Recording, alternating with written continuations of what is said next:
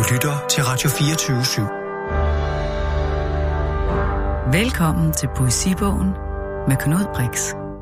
Jeg tager en stor halvmåneformet bid af min croissant og gumler på det seje og søde. Flormelis puder min bluse, og flager af butter, der er i et nu ud over hele mig.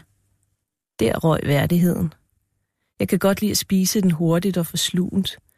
Jeg kan ikke skue om bag tingene, ser kun deres former og overflader. Der er noget herligt her. Jeg kan ikke sige mere om det. Al den begejstring, jeg skal mønstre, mønstre, den mønstrer jeg.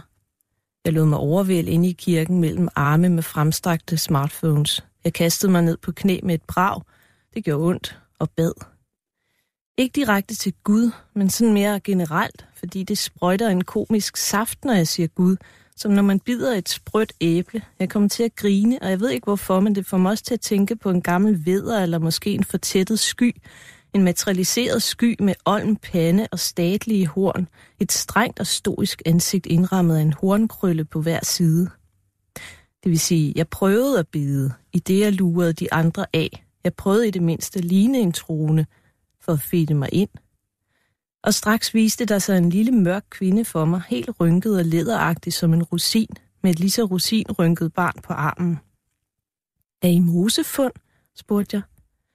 Glad over min øjeblikkelige succes ud i troen, så jeg mig om efter nogen at fortælle det til en præst. Jeg ville velsignes.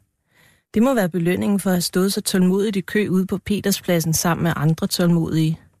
En ubehøvlet italiensk turist havde prøvet at snyde i køen. Han fik besked på at rette ind eller humme sig. Senere var der en mand, der blev dårlig. Han kastede larmene op, mens, han kone, mens hans kone stod ved siden af og holdt en skjorte op for at skygge for solen med en mine, som om det var noget, hun gjorde dagligt. Kirken er vel flot. Den er stor. Jeg har allerede glemt den. Jeg trænger til at komme hjem og ligge helt ned under mule nu og dø et øjeblik i min jordseng. Da jeg senere åbnede døren, pressede modvinden på. Det gjorde mig glad. Oplivet. Jeg så en kjole i et vindue på Via Condotti og gik ind. Ekspedienten mønstrede mig med surt ansigt. Jeg vil gerne prøve den kjole, sagde jeg. Nej, det kan ikke lade sig gøre. Desværre, sagde hun, og lød som en, der lagde røret på, som en, der tørrede et bord af.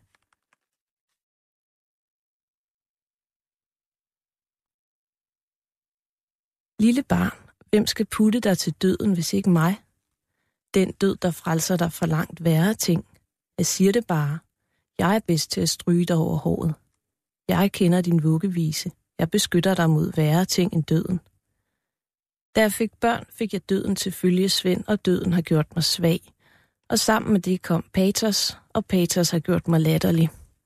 Vi lagde en plan i tilfælde af terrorangreb i Tivoli og på legepladsen, i lufthavnen, metroen og på restauranten, indtil vi begyndte at glemme det. Sent i livet har jeg kastet mig ud i denne sidste graviditet. Mit gamle ansigt er pudret med frugtbarhed. Der er en måned til termin. Jeg har rejst så tæt på den dato, jeg må for flyselskabet. En gravid mave er en meget levende ting. Det var jeg ikke klar over, før jeg selv fik en. Knivagtig ja ned mod lysken, vælten rundt derinde, galop. Jeg aser afsted med støvler i størrelse 40, tidligere frossenpind. Nu er der altid fyret op i mig. For siden ser jeg grotesk ud. Et P med nedsunken forvom. Hvis jeg glemmer mit ansigt, ser jeg ud til at være gråden nær, såret og vred, voldelig. Det har jeg set på fotografier. Eller forskrækket i et pludseligt opdukkende spejl. Jeg er klodset og fumler med tingene. Det har jeg fået at vide af min kæreste. Jeg springer op med et sæt. Irritationen fylder mig med energi. Mænd over 60 tror, at jeg er ung. Jeg er selvfølgelig ikke alene her i Rom. Min kæreste og min datter er med. Bakser med den elendige plastikklapvogn kom til at køre voldsomt lige imod en lille stenkant, stenkant i gulvet på vej ind i Peterskirken, så Lulu skvattede ud på marmorgulvet og skreg anklagende og rasende, og min kæreste stirrede på mig og samlede hende op og tog klapvognen ud af mine hænder. Og jeg forstod, at det ikke alene var meget uansvarligt, men også meget pinligt på grund af alle de mennesker, der var omkring os, og at man skal være stille. Så nu ved du godt, at det ikke bliver mig, der kommer til at putte dig til døden. Det bliver ham. Hvis vi styrter ned med flyet hjem, vil hun skrige, gå væk mor, far skal, og kravle op på hans skød, og så vil han synge for hende på vej ned, mens jeg sidder og styrter ned alene. Mens det næste barn bumler rundt i min mave, varm og levende og fuld af tro på fremtiden. Kan du godt høre, hvordan Paters Eller er det bare selvmedlidenhed? Det er selvmedlidenhed. Velkommen til øh, Majse Ejmobot. Tak. Du læste op af din seneste bog, Postkort fra Vatikanet. Ja. Den er jo lavet sammen med uh, fotografen Jens Søndergaard, Ja. og er vel startet som en slags bestillingsopgave. Eller hvordan? Jo, det er det. Altså, han kontaktede mig, fordi han havde taget nogle øh, fotografier fra Vatikanet og fra Peterskirken, og så ville han øh, gerne lave en bog ud af det med tekst til, og bad mig om at skrive en tekst. Øh, og det fik jeg helt frie hænder til, og det var en meget skøn opgave, øh, fordi jeg fik anledning til at skrive om noget, som jeg måske ikke ellers ville have skrevet om, men som alligevel ligesom var, øh, ja, sagde mig noget, ikke? Øh, Ja. ja, fordi du har jo italiensk baggrund, kan man vel sige, fordi din far er fra Italien. ja, Øh, du har så lavet den her bog, 94 sider lang, og så er der jo så Jan Søndergaards 34 billeder, og så er der øh, 24 nummererede, kan man vel sige, øh, tekster, der falder i tre dele. Sådan en eller anden øh, kakofoni af, af stemmer. Øh, Mm. Du har valgt at lade turisterne tale. ja. Hvorfor det? Øhm, altså, det er jo også noget at gøre med fotografierne, som jo meget er øh, billeder af det måske ikke sådan umiddelbart indlysende øh, motiv, øh, Mm. når man er i Peterskirken. Altså, det er sådan lidt sidelæns motiv, og det kan være øh, en affugt over hjørnet, eller en ventilator, eller sådan noget, men så er det også meget andre turister. Ja. Øhm, så det lå i, i billederne, kan man sige, men det var også noget, som jeg synes var, øh, var godt at skrive om, fordi der er noget i sådan turismen og i alt det sådan foreskrevne, der er i at være turist, altså alt det, man ligesom skal gøre og bliver ledt hen til, og øh, måde, man skal se på tingene på, og altså bestemte følelser, man sådan helst skal have i mødet med, hvad det nu kan være, ikke? Altså, øh, Det uniforme. Ja, måske, eller det foreskrevne, eller det er sådan lidt comme faut, som, som er noget, der interesserer mig. Og det er ikke fordi, at jeg sådan lægger afstand til det, eller kritiserer det, men der er et eller andet i det, som jeg øh, måske, der, jeg synes, øh, der er noget lidt ømt over, faktisk. Ikke? Øh, og så er det også noget, som for mig også hænger meget godt sammen med netop Italien, fordi at øh, jeg synes, at det italienske samfund er, øh, hvad skal man sige, konformiteterne er lidt tydeligere i Italien, end, de er i, her i Danmark, ikke? Altså, Hvordan ser Øhm, du det? om det, eller i hvert fald det Italien, som jeg kender fra min barndom, og som måske er et sådan helt forvrænget, altså er barndommen forvrænget øh, billede af Italien, men øh, det Italien, jeg kender til, det er sådan Norditalien, en lille provinsby, øh, og måske også mest en generation af italienere, som er sådan ja, bedsteforældre og forældregeneration, ikke? Øh, hvor der... Øh, hvor jeg synes, at der er sådan en holden på formerne, eller sådan en, nogle, nogle dyder, som handler om ordentlighed og øh, øh ja, sådan strøgne due og nydelig fremtoning og øh, leven op til sådan en idé om, ja, øh, hvordan tingene bør være. Øh, som jo også er nogle dyder, som måske er, ja, øh, giver sig et andet udtryk her i Danmark, end de gør, og som måske også er, er på retur, ikke? Ja. I en anden del af bogen, der, øh, der er du inde på, øh, jeg tror, du har kaldt det den perverse sølibat. Okay. Øh, fordi du jo ligesom prøver at gå ind i det her paradoks, der jo er i, at præsterne Ja, bliver aftvunget sølibat, og det er jo ligesom, hvad ved jeg, ikke nødvendigvis menneskeligt muligt, eller du, Ja. du er igen inde ved noget, som er en ting, men som ja. alle ved jo, hvad det har Ja. ført til af skrækkelige historier rundt omkring. Hvor, Ja, ja. Hvorfor har du valgt at gå ind i den her? Øhm, ja, altså, ja, altså, der er jo, som du sagde, tre dele i bogen, og den første er sådan en turisternes stemme, den anden del er så det, man kunne kalde Vatikanets stemme, Mm. som bliver lagt i munden på forskellige gejstlige, Ja, øh, ubestemt, ligesom hvem, ikke? Det er ikke nogen bestemte som sådan. Men altså, mm, det er jo, en, det er jo, en, ja, det er jo en, også en del af historierne om Vatikanet, i hvert fald lige nu, som, øh, det var svært at komme udenom, ikke? Altså, og jeg synes, jeg ved ikke, jeg skal ikke være den, der, der stiller mig til doms over for celibat som sådan, men altså, man kan jo godt sige, at inden for kirken, der har det været lidt uheldigt øh, i mange tilfælde, ikke? Altså, øh, Ja, og det, det kødelige. Ja, jo, men der, jeg tror også, der er noget... Øh, jeg synes, der var noget meget sådan skønt ved den der blanding af, af, af, af afvisningen af det kropslige, eller af præstens øh, kropslige udfoldelse, men stadigvæk er præsten øh, en meget pyntet person, når øh, han står i kirken. Ikke? Altså, ja. jeg har også sådan svælget ret meget i øh, den øh, sådan fysiske, sanselige overdødighed, der er i den katolske kirke. Ikke? Jo. Øh, og det synes jeg var, ja, det, det var bare meget skønt at så gå ned i det. Øh, og det er jo også fordi, at jeg, hvad skal man sige, ser kirken ret meget øh, udefra, fra et fuldstændig sådan, altså helt sådan lykkeligt af religiøst perspektiv. Jeg er slet ikke troende, at det kan, det kan slet ikke sådan finde det i mig. Øhm, så jeg har set på nogle andre ting, altså som måske er mere nogle strukturelle, øh, ja, nogle strukturelle ting i, hvordan kirken virker, og så også nogle æstetiske, sanselige ting, ikke? Har du et eller andet form for nærmest medfølelse med de præster, som bliver aftvunget celibat, men som jo selvfølgelig har kødelige lyster, ligesom alle mulige andre? Øhm, jeg ved ikke. Nej, det, synes, det har jeg vel ikke. Det synes, jeg tror ikke, de bliver aftvunget. Det vælger det vel selv. Ja, altså. det er rigtigt. Øh, så det, det har jeg vel egentlig ikke. Men der er jo noget paradoxalt i det, må man sige. Ja.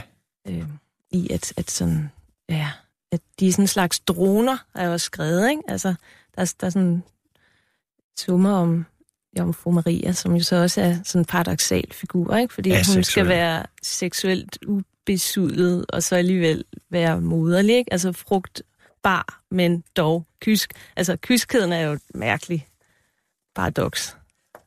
Når den er god at begynde med den her bog, så er det jo fordi, du står med en italiensk far, men du er ikke katolsk. Nej. Du har haft Italien som en del af din opvækst, men du talte det ikke øh, sproget som barn. Så det er jo en god bro til ligesom... Altså, du voksede op i et rækkehus i Vium, mm-hmm. med en far, der er italiensk biolog, ja. og en mor, der er dansk pædagog. Ja. Så du har alligevel haft Italien inden øh, som en eller anden del af din, øh, af din barndom. Prøv at beskrive, øh, ja. Hvad er det for et sted, du kommer fra? Ja, meget. Altså, når man, altså, nu har du sagt det, jeg kommer fra et rækkehus i Vium.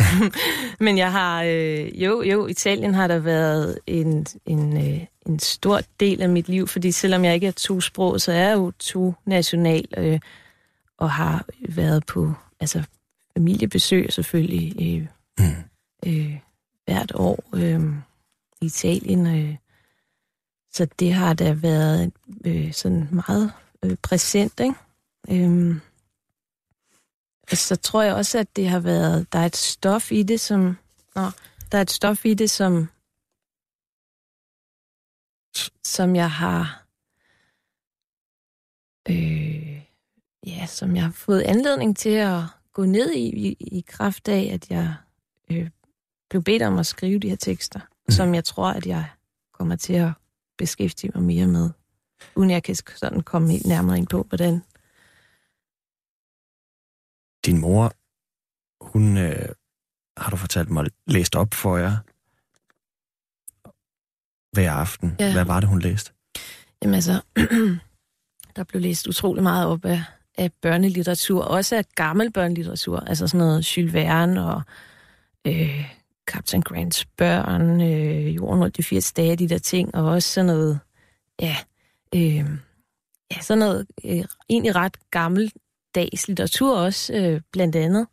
Øh, men det er jo også en, en slags litteratur, som dermed også har et, et gammelt sprog. Ikke? Så jeg tror, jeg er blevet øh, øh, altså, øh, udsat for altså ret meget sådan egentlig knudret gammeldags sprog i en ung alder, har sådan suget det ret meget til mig, ikke? Altså, Jo.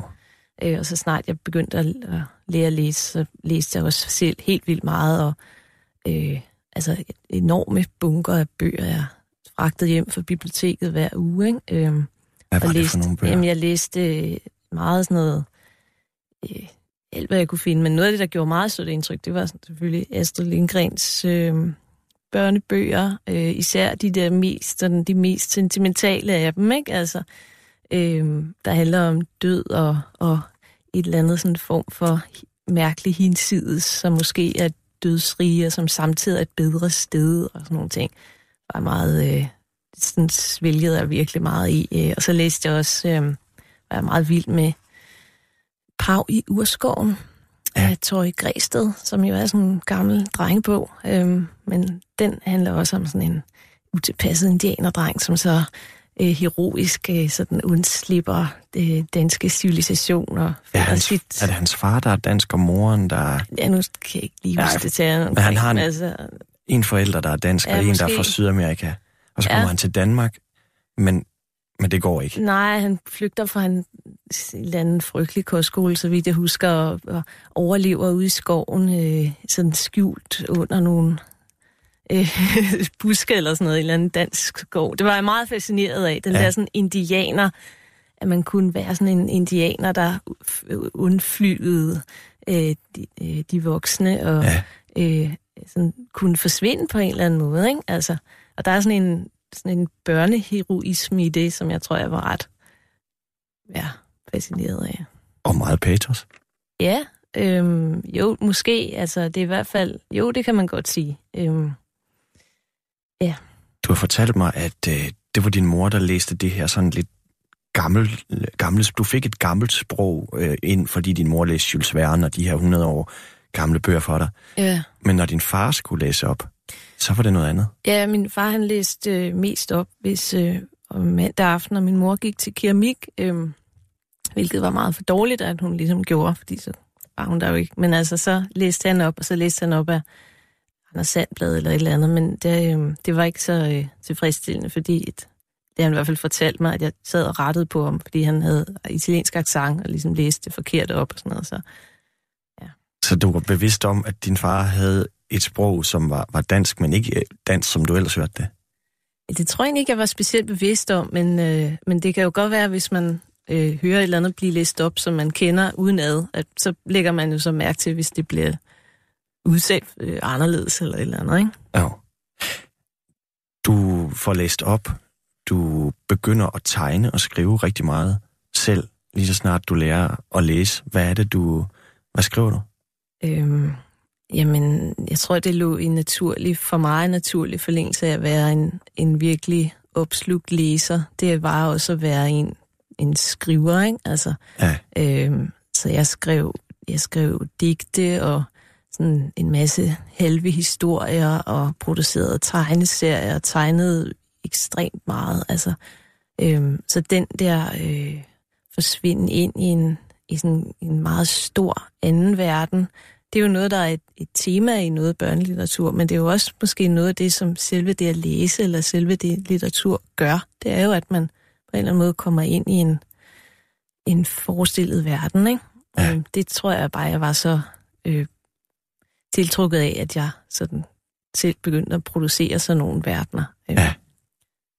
og havde også, har du fortalt mig allerede dengang, en defineret, uklar idé om, at du faktisk ville, ville være forfatter allerede som barn. Ja, det tror jeg egentlig, det havde jeg så tænkt, at jeg skulle skrive øh, børnebøger eller lave tegneserier, ikke? Ja. Øhm, men det var nok fordi, at det var altså det, det sjoveste, jeg kunne forestille mig overhovedet. Altså, øhm, det var at være i det der rum. Altså, det, ja, så det havde jeg ret tidligt en idé om, tror jeg. Ikke? Også fordi jeg jo var sådan bevidst om forskellige, at der overhovedet eksisterede forfattere. Ikke? Altså, fordi Mm. jeg, der blev læst så meget op for mig, og det blev også gjort opmærksom på, at det var Astrid Lindgren, der havde skrevet den bog, og Jules Verne, der havde skrevet den bog, og sådan noget, ikke? Mm.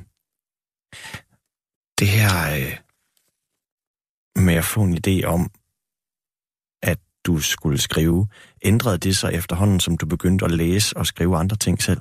som barn? Altså, blev din idé om, hvad det skulle være for en slags forfatter, du skulle være? Du siger først børnebøger. Hvordan ændrede den sig?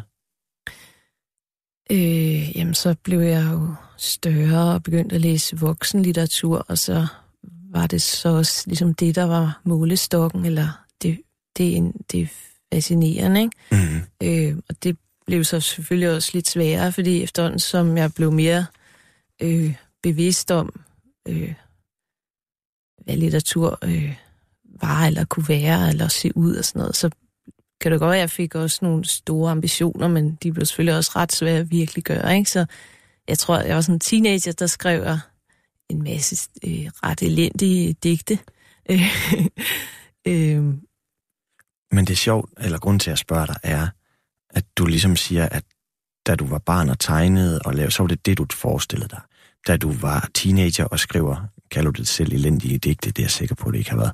Men da du skrev dem, da du skrev dem, så var det digter, du gerne ville være, men du er jo endt måske med at være en af dem, som er allersværest at smide i de der bokse, vi, eller, som folk gerne vil sætte hinanden i.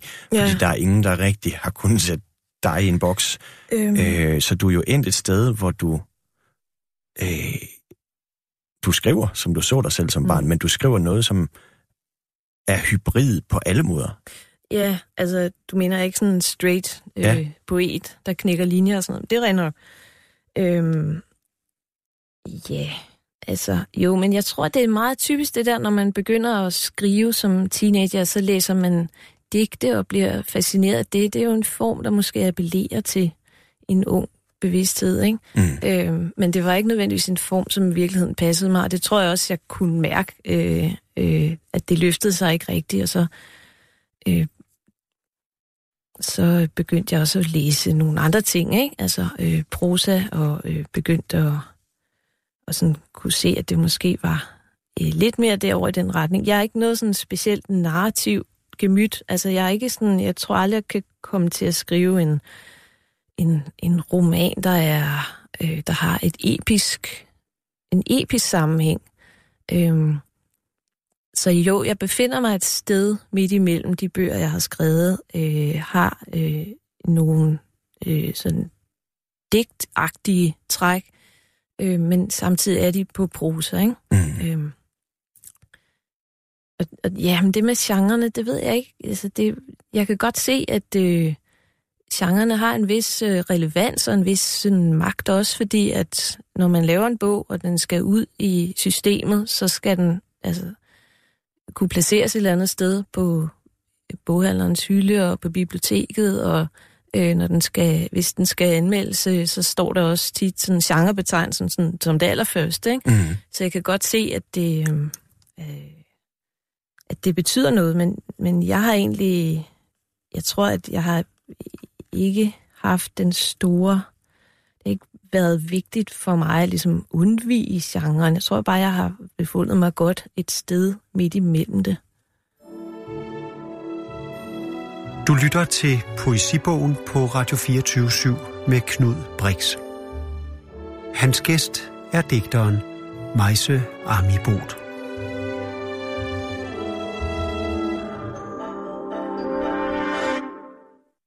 Er popmusik det sidste, der bliver tilbage i hjernen, inden man dør? Er ting mere sande, hvis de rimer?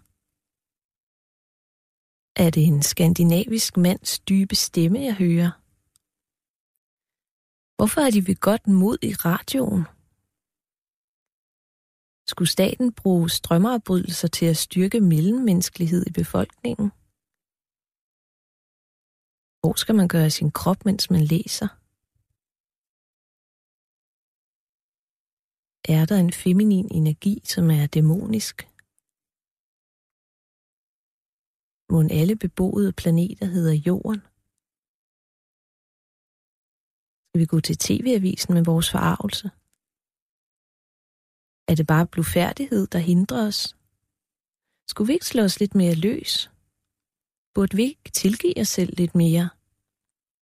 Var det ikke det hele værd? Falder er jeg altid i søvn, mens du genfortæller dine drømme? Hvorfor er generthed så sexet? Er spørgsmålstegnet et øre, der lytter efter svaret? Er det patos, der ligger lige inde bag ironien? Er det appetitten selv, du er sulten efter? Er det håbet selv, du håber på? Sidder munden lige i smovsehøjde? Er du sur nu? Vil det være beroligende at sidde en hel eftermiddag og age en lille grå kanin over ryggen? Hvorfor bliver jeg så rørt over læsebriller? Er frihed en slags fysisk ynde? Koldsveder jeg i min dumhed smudderpøl? Må jeg lige få lov til at samle mine ting? Skal jeg skrive et brev til lægen? Er det som om jeg ikke er et menneske? Hvor er alle de andre? Er jeg befolket af en stor samling mennesker?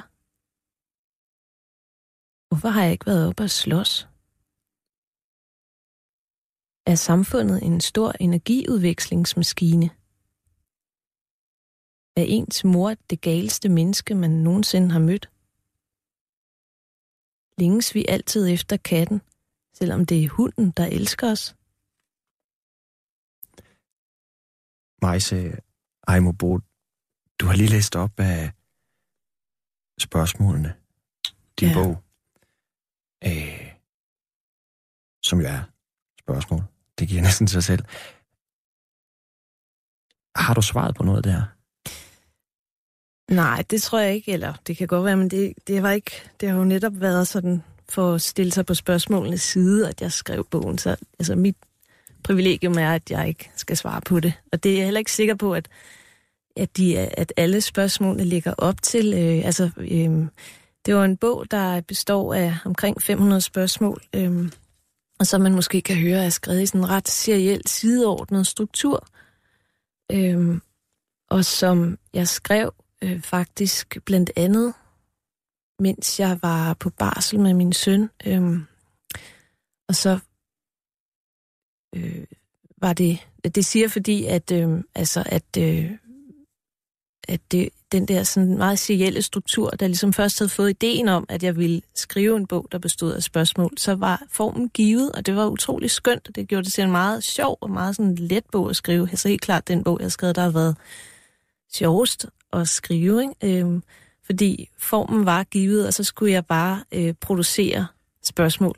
Øhm, men så fandt jeg også ud af, mens jeg skrev, at spørgsmålet ikke er nogen enkelt genre. Altså, der er meget indlejret i et spørgsmål. Altså, det kan godt virke som en åben genre, men det kan også være en genre fuld af forudindtagethed og sådan noget, ikke? Så derfor er det ikke så enkelt at svare på spørgsmål. Vel? Altså, man kan også blive narret. Det kan også være en fælde i spørgsmål. Du nævner det her med, at du går rundt på barsel. Nu ved jeg ikke, hvordan du har det, men da jeg fik børn, der meldte der sig æderbank med mange spørgsmål om alle mulige ting i, fordi du står i et sted, hvor du et eller andet sted er ny i verden. Du, bliver, altså, ja. du er helt ny i verden. Det er, en, det er noget, du ikke har prøvet før. Der er selvfølgelig noget usikkerhed og noget, ja, ikke angst, men ja, et eller andet sted ja. angst, fordi man ved sgu ikke, kan man det her? Sugede du på det, at du var blevet forældre i forhold til, hvilke spørgsmål, der ender med at, at, blive stillet i den her bog? Øh, mm, måske ikke så meget den bog, men så øh, måske mere nogle senere bøger, jeg har skrevet. Altså den bog, jeg startede med at læse op fra, mm. handler blandt andet, eller taler blandt andet også om moderskab og om den, den dødsangst, der pludselig indfinder sig. Ikke? Øh, så det er da noget, det er da noget, der genererer et stof, det må man sige. Men, men altså, jeg kan ikke lade være med, jeg ved godt, det er nok ikke pænt at sige det, men jeg kommer til at tænke på spørgejørnen. Altså, øh, fordi spørgsmålet er jo godt, fordi det er jo for fanden sådan, vi lærer noget. Ja. Men det kan også være irriterende med alle de spørgsmål. Ja. altså... Helt sikkert. Men det er så også, hvad kan man sige, det kan jo så også være forfatterens privilegium at være irriterende, ikke? Altså, man skal jo ikke bare altid være rimelig. Nej, det skal man ikke. Men i det der, der opstår, når du læser det op, jeg kan jo, jeg kan jo godt høre, hvornår poesien titter frem i det der. Ja. Fordi spørgsmålet kan være, det er jo at kende sin egen uvidenhed et eller andet sted at stille spørgsmål. Ikke? Noget, man gerne, samtidig noget, du gerne vil vide. Men hvordan har du arbejdet med at få poesien til at stikke ud af de her spørgsmål? Altså, det tror jeg meget kommer af sig selv, og man kan jo godt sagtens øh, se den her bog som et langt digt på en eller anden måde, ikke? Mm. Øhm, det kommer meget af sig selv, det kan jeg sgu ikke sige. Altså, hvordan det lige... Det er jo bare sådan, det er blevet, ikke? Altså, øhm, men jeg kan godt se, når du siger spørge Jørgen, altså spørge Jørgen er jo, stiller jo nogle rigtig irriterende, øh, men også sjove spørgsmål, ikke? Øh, og, og det der er der er en eller anden komik i det, som jeg selvfølgelig, ja, som jeg godt kan se, at der også kan være i de urimelige spørgsmål på en eller anden måde, ikke?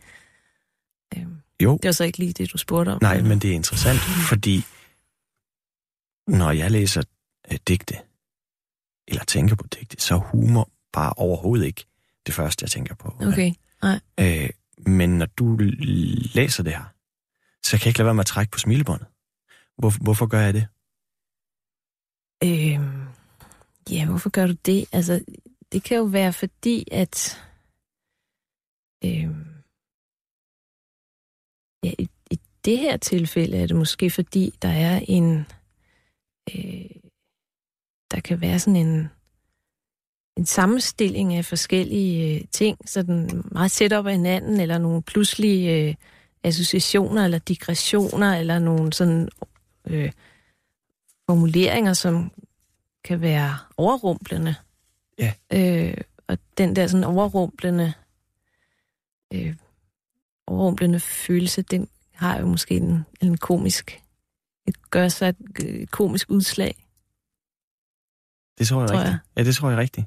Det er det overrumplende. Du siger noget, jeg bare slet ikke havde, havde forestillet mig. Ja, Det er vel ja. et eller andet sted ikke så fint, forstå mig ret, at bruge humor. Øh, Eller I bliver, poesi, anset, ja, eller bliver anset som det. øh, Altså, der er du vel lidt en mærkelig fisk. Nej, det synes, synes jeg egentlig ikke. Jeg synes sgu egentlig, der er ret meget humor i, i poesi og i, og i litteratur. Altså, øhm, ikke sådan altså lovklaske humor, vel? Nej. Men øh, jo, jeg synes, der er masser af den slags ting i rigtig meget poesi. Altså, Mm. øhm, så det, nej, det synes jeg egentlig ikke. Og man kan sige, det er jo også i øvrigt, at der er en sådan ret stor dansk tradition for en Mhm. mm-hmm. poesi, som er en form for sådan en tilspidsning eller en øh, ja, har en komisk øh, side. Men jeg tror ikke, du gør det der bevidst. Jeg sidder du og arbejder med at tænke, at nu skal, nu skal humoren ind i det her. Nej, bestemt ikke. Det gør Nej. jeg ikke. Øh, men jeg kan godt lide, øh, der er nogle ting, jeg godt kan lide, når jeg skriver. Altså, jeg kan godt lide, og øh, for eksempel sådan en vis sådan overlæssighed i sætningerne, eller overdynge sætninger nogle gange, eller øh, sådan overelaborere dem, eller gøre dem for meget. Ikke? Øh, og så kan jeg godt lide øh, sådan dynamik, eller hurtighed og bevægelighed, og også sådan store spring mellem tingene. Øh, og det har jo som sagt måske den der overrumplende virkning, som kan være sjov, ikke? Hvordan arbejder du? Altså sådan konkret, mener Ja. du? Når du sidder og skriver spørgsmålene, hvordan, hvor, hvor og hvordan gør du det?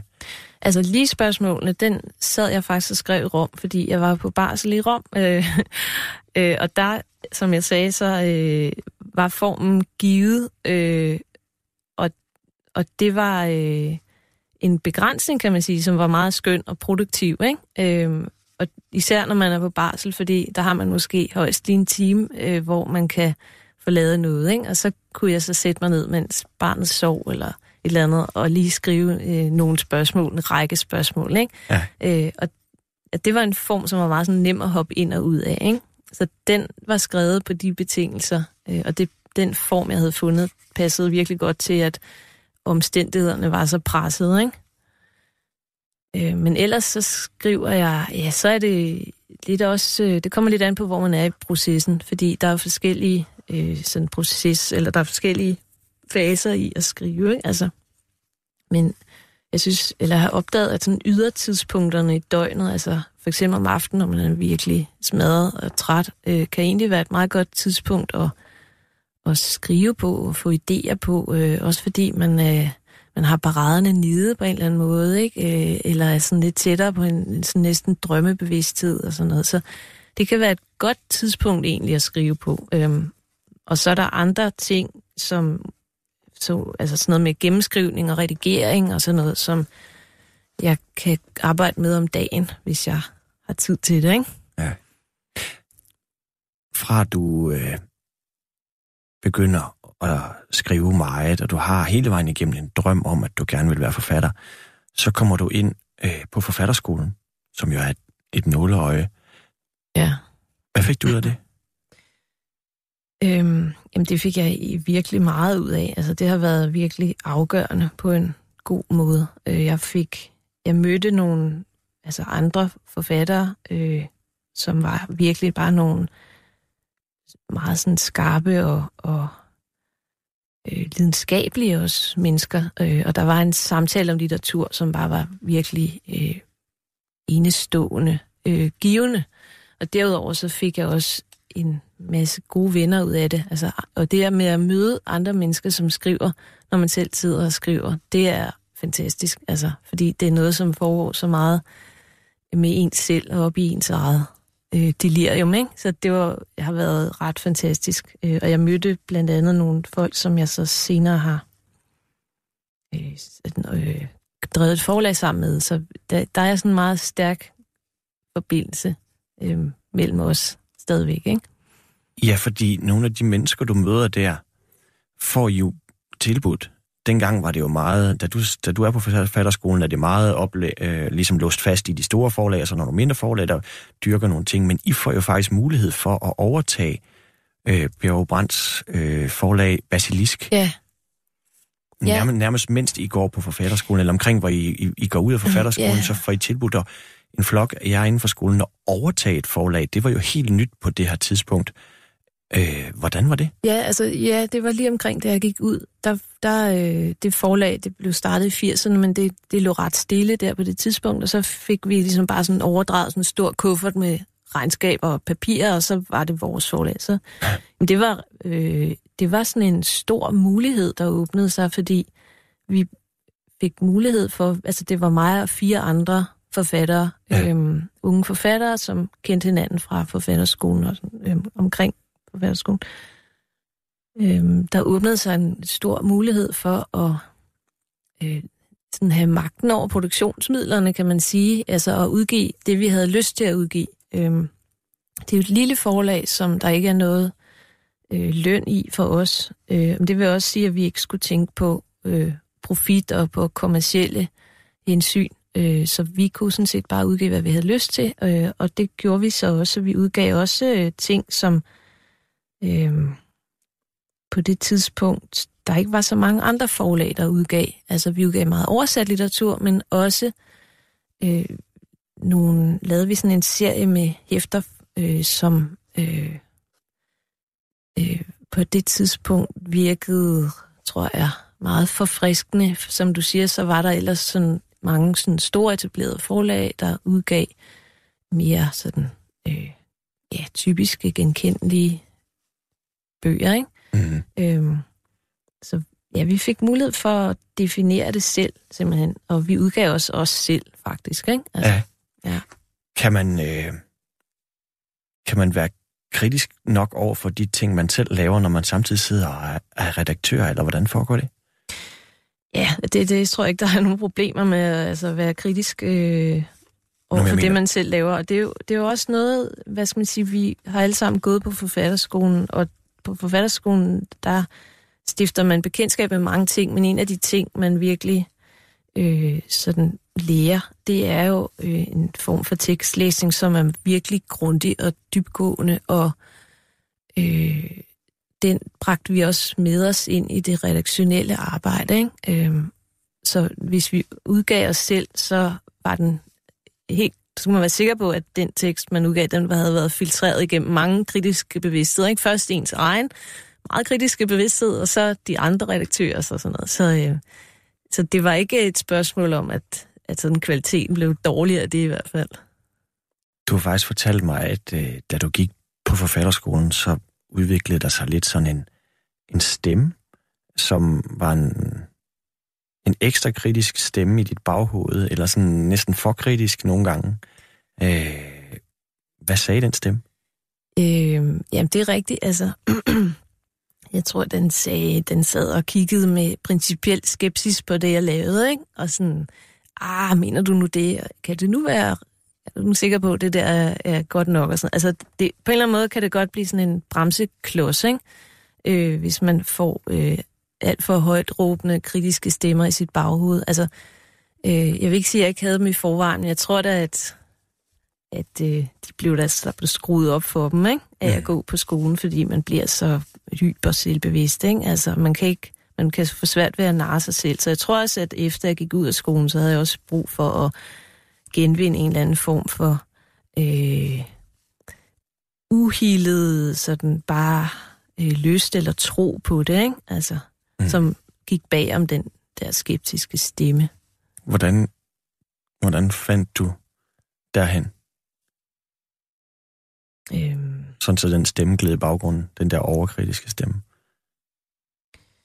Mm, det, det er sgu egentlig svært at sige. Altså, det sker måske også, mens man ikke helt er klar over det. det. Det ved jeg ikke. Men det er jo også noget med at, at skrive sig frem mod noget, hvor man kan mærke, at det, at det faktisk øh, kører godt, og at man kan noget, ikke? Altså.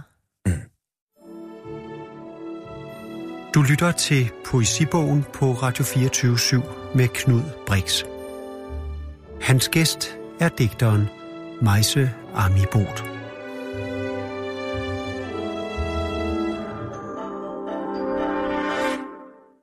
I driver så det her forlag Basilisk. I får ikke løn. Der er masser af regnskab og kedelige ting, I skal sidde og lave, men I gør det jo, fordi ja. I gerne vil det der. Mm-hmm. Du får ingen penge for det. Du får arbejdslegater undervejs, altså du får nogle af de mest prestigefyldte legater, fordi at dine bøger ligesom, der sidder nogen og kigger på dem og tænker, gud, hvad er det her for noget? Og du får nogle arbejdslegater. Ja. Men kan du leve af at være digter? Altså, øh, ikke direkte, men måske indirekte, kan man sige. Altså, jeg mener, med direkte, så mener jeg, at jeg lever ikke af salget øh, overhovedet. Øh, men når man er forfatter, så får man også øh, mulighed for at komme ud og læse op, for eksempel, hvis man er aktuel med en bog. Øh, jeg underviser også øh, på forskellige skrive- og forfatterskoler. Øh, også, det gør jeg også i kraft af, at jeg selv har skrevet bøger. Så alt det, øh, hvad skal man sige, det fedtlag, der ligesom er udenom at skrive en bog, det kan man godt sådan klare sig nogenlunde igennem på, ikke? Mm. Du fortalte mig, at du nogle gange sådan fantaserer nærmest lidt om at stoppe med at skrive og få et almindeligt job? Ja, altså jeg tror, at jeg øh, nogle gange tænker, at det er op ad bakke, ikke? Altså, at det er øh, et kedeligt og hårdt slid. Øh, det kan tage virkelig mange år at sidde og skrive en bog, øh, og der er ikke nogen, der ligesom beder om, beder om den, øh, og man kan ikke regne med, når den kommer ud i den anden ende, at den kommer sådan vidt og bredt ud, man vil jo gerne have, at der er nogen, der læser det og sådan noget. Så nogle gange kan jeg da godt tænke, ej, hvor ville det være skønt, ligesom for at slippe for at skrive en bog, ikke? Og så kunne man lave alt muligt andet. Og så tror jeg nogle gange, jeg fantaserer om at være gartner. Jeg tænker, det må være det ideelle arbejde at være gartner. Og bare gå og beskære planter og sådan noget. Men så, når jeg så ser på sådan nogle gartner i botanisk have, så kan jeg se, at de kører rundt på og måske ikke lige botanisk have, men andre steder, ikke? så kører de jo lige rundt på sådan nogle havetraktorer og står med sådan nogle maskiner. Så er det måske alligevel ikke så, så fedt at være gartner. Og så tænker jeg, at jeg heller ikke er færdig med at, at skrive bøger. Ikke? Altså, det er jo en fantasi. Hvorfor tror du så ikke, du gør den fantasi til virkelighed? Hvad er det, der gør, at du alligevel bliver i... Altså, det er jo selvfølgelig stadig privilegeret i Danmark i forhold til så mange andre steder. Ja. Men hvad er det, der gør, at du bliver i det her relativt usikre, øh, hvor der ikke nødvendigvis er så mange, der læser det, og du selv siger, at der er ikke nogen, der beder om bøgerne, og du går og fantaserer et eller andet sted om måske noget simpelt eller noget smukt i at være gartner, og så mm. sikkert måske have en fast løn, kunne jeg forestille mig også. Ja. At det er det. Hvorfor bliver du så i det her usikre? Det må du nok sige. Altså, øhm, det er vel... Øh det er vel trods alt fordi, at nu har jeg været i det så mange år, og det... Altså, så er der... Jo, dels er der jo stadigvæk nogle ting, som jeg gerne vil prøve, om jeg kan skrive. Altså, der er jo noget, der trænger sig på. Der er jo en grund til det. Øh, når det, når det fungerer, når det virker, når det, man skriver godt, så er det jo noget af det mest altså, fantastiske, sådan euforiske på en eller anden måde. Ikke? Øh, hvordan mærker altså, du det? Og lejene, jamen det, det er jo, øh, ja, hvordan mærker jeg det? Altså i skrivesituationen, hvor at jeg synes, at jeg får fat i et eller andet, så åbner der sig en masse øh, veje, som det så bare gælder om at skrive ned så hurtigt som muligt, ikke? Altså, og det sådan galopperer jeg afsted, tror jeg, hen ad alle de veje og, og måske også associationer. Jeg tror, at det fungerer for mig meget sådan associativt at skrive, mere end det fungerer sådan jeg er ikke oppe i øh, overbliksniveauet specielt meget, når jeg skriver. Det er meget sådan øh, lyststyret eller øh, øh, styret af, øh, hvad skal man sige, den der drift, der er, eller drivkraft, der er i at skrive sætninger. Øh, øh, og så er der også et eller andet, der sker, hvor at man kan sige, at, at man er... Det er sådan en kæmpe mulighedsrum, som man kan træde ind i, hvis man stiller sit jeg en lille smule til side, så kan der træde noget frem, som er ret... Øh, et, altså et rum kan man komme ind i, som er et, øh, meget frit rum, men også et rum, hvor man jo har en suverænitet. Ikke? Altså, øh, og det, det, er, det er sgu ret fedt. Men det er sjovt, at du... Øh ikke at insistere på det, men dine bøger, de falder bare virkelig ikke i nogle kategorier, hvor man kan sætte nogle markader på det. Hvis du nu havde gjort det, ja. havde du måske bedre kunne, kunne leve af det, men det er ikke, fordi du står og siger, jeg skal være smal, og jeg, man må Nej, ikke kunne sætte mig i bog. Sådan oplever jeg det ikke. Ej. Men kunne du have gjort det nemmere for dig selv? Ja, det kunne jeg jo sikkert. Altså, det er jo, der har jo ikke været så, så skide strategisk eller smart. Altså, det kunne jeg da helt sikkert godt. Altså, øh, altså det kan jeg jo, jeg jo altid sige nu. Øhm, det kunne jeg vel godt. Altså, jeg har også skrevet en, en roman. På Gyldendal? Ja, den er udkommet på Gyldendal. Øhm, og der, der står jo roman på forsiden. Øh, ja. Øh, det er jo ikke måske en roman i sådan en helt klassisk forstand. Altså, den er i hvert fald igen ikke sådan øh, plotstyret eller narrativ. Øh, narrativt styret, det er mere en række tekster, som har en... Øh, en stemme, som knytter dem sammen. Ikke? Mm. Øh, og på den måde vil jeg også sådan argumentere for, at det er en roman, fordi at den har et, et sammenhængende forløb. Øh, og det er vel det, man kan karakterisere en, øh, en roman ved. Ikke? Over os hænger en vidunderlig sol, hedder, hedder den. Der er du jo inde, jeg ved, at til noget med hjemstavn, det har du det svært med. Men du er jo inde her at skrive romanen, han, den handler om blandt andet om folkeskolen, og, øh, og måske det, der kunne ligge et eller andet form for øh, noget hjemstavn i selve det at gå i skole, i snarere end at du kommer fra Vium eller din far fra Italien. Hvordan har du det med, med begrebet hjemstavn? Jamen, altså, jamen det, jeg har jo ikke specielt spekuleret over det men, på forhånd, men jeg øh, blev bedt om at skrive en hjemstavnsnovelle til Ud at se, Øhm, og så øh, skrev jeg så noget, som jeg øh, vil kalde en anti-hjemstavnsnovelle, som er den første tekst i den her bog. Øh, da jeg havde så skrevet den tekst, så fandt jeg ud af, at jeg ville skrive en hel bog. Og det var en bog, og det er en tekst, som øh, handler om folkeskolen, eller ser folkeskolen som en slags hjemstavn. Altså ja. netop ikke øh, lige den der bestemte kornmark, øh, øh, eller øh, øh, hvad skal man sige, alt det, der sådan Fysisk, biografisk. Ja, selvbiografisk karakteriserer en, men alt det sådan overindividuelle, altså de generelle strukturer som en hjemstavn, fordi jeg synes, det er noget, som, øh, ja, som jo må forme os. Altså, øh, så øh, jo, men kan man godt sige, at det er en slags anti-hjemstavns, eller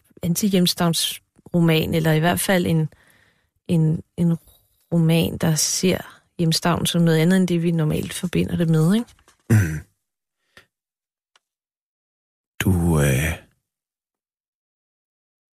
hvis nu du havde, du kommer fra et rækkehus i Vium, er- hænger det også sammen med, at det på en eller anden måde ikke skiller sig ud? Jeg mener, hvis du havde boet på en øde bjergetop, havde det måske, altså er der noget i den danske, øh, sådan, det at det ikke skiller sig ud, Mm. der gør, at det er der, du vil hen? Jamen, jeg tror, at der er jo et stof i alting, altså. Men og selvfølgelig vil der også være et stof i min, lige præcis min barndom og opvækst, men jeg tror ikke, at jeg kan skrive sådan direkte selvbiografisk om tingene. Hvorfor jeg kan det, det, det kan jeg ikke svare dig på lige nu. Øh, men, øh, men derudover så er der også nogle... Så tror jeg, at jeg i hvert fald, mens jeg skrev bogen, var optaget af de sådan mere generelle ting, eller de strukturerende ting, ved, altså også ved socialiteten, øh, som definerer os. Og det typiske måske. Mm. Mere end det, sådan, det, der individuelt udmærker os. Ikke? Mm. Fordi jeg er så optaget af, hvordan man som person øhm, også bliver skabt af sine omgivelser, og, og sådan er hyperopmærksom måske på, på sine omgivelser, altså på for eksempel sådan en institution som folkeskolen, og hvad den vil have af en, hvad den kræver af en, eller hvad, den, hvad for en type barn man skal være, når man er i skolen og sådan noget. Ikke? Du øh, laver forlaget med dine venner, eller du overtager nøglerne til Basilisk. I begynder at udgive de ting, I allerhelst vil. I får ikke nogen penge for det. Det er nyt på det her tidspunkt. Så udgiver du en bog, Ja. som det kommer virkelig bag på dig, at folk ligesom ser det som din debutbog. Øh, Ja. Hvorfor det? Det er jo også et lille hæfte, kan man sige. Men hvorfor, når du udgiver en bog, øh, hvorfor kom det bag på dig, at, at folk så det som en bog? Jamen altså, jo, den bog, du taler om, det er en et hæfte, der hedder Venner og Bekendte, som jeg lavede sammen med en billedkunstner, der hedder Anna Frovoder. Øhm, og den, den, den, ja, den udgav vi i 2001, lige efter vi havde overtaget forlaget. Øhm, og jeg lavede den som et samarbejde med hende, øh, og som en øh, liggende i forlængelse af, af, af sådan en artist book-tradition, øh, altså sådan en kunstnerbog, ikke? Mm. Øh, jeg tænkte den slet ikke som min debut. Det er en meget øh, lille bog, altså det er et hæfte øh, på, hvad det nu er, 28 sider eller sådan noget, hvor halvdelen består af collager, den anden halvdel består af mine tekster. Øh, jeg så den bare som et kunstnerisk samarbejde, og så den ligesom en anden, en anden tradition, en, en hvad skal man sige, digtsamlingen, ikke? Mm. Øh, men, men som vi også har snakket om, så var der ikke så mange, øh, der udgav hæfter på det tidspunkt, eller mindre bøger, eller sådan atypiske udgivelser lige på det tidspunkt. Det er der jo meget mere i dag, øh, hvor der er kommet virkelig mange små forlag, der også øh, åbner op for, at man kan have forskellige former. Men dengang så var der ikke, øh, så var folk måske ikke så vant til det. I don't know. I hvert fald så blev den sådan anmeldt som min debut, øh, i information af Erik Skyrum Nielsen, som var sådan lidt sur på den, fordi han synes, den var, det var en tynd og utilfredsstillende debut, ikke? Det kom lidt bag på mig. Det var måske naivt af mig, at jeg ikke øh, havde over, ligesom havde øh, gennemskuddet det. Øh, men på en eller anden måde fik jeg så jo forpuret min debut, kan man sige, ikke? Du får ikke forpurret muligheden for at øh, læse op af den her kort til, til sidst, fordi øh, du skal nu til slut læse op af venner og bekendte. Tusind tak, fordi du kom, Majse Ejmo Bot. Selv tak.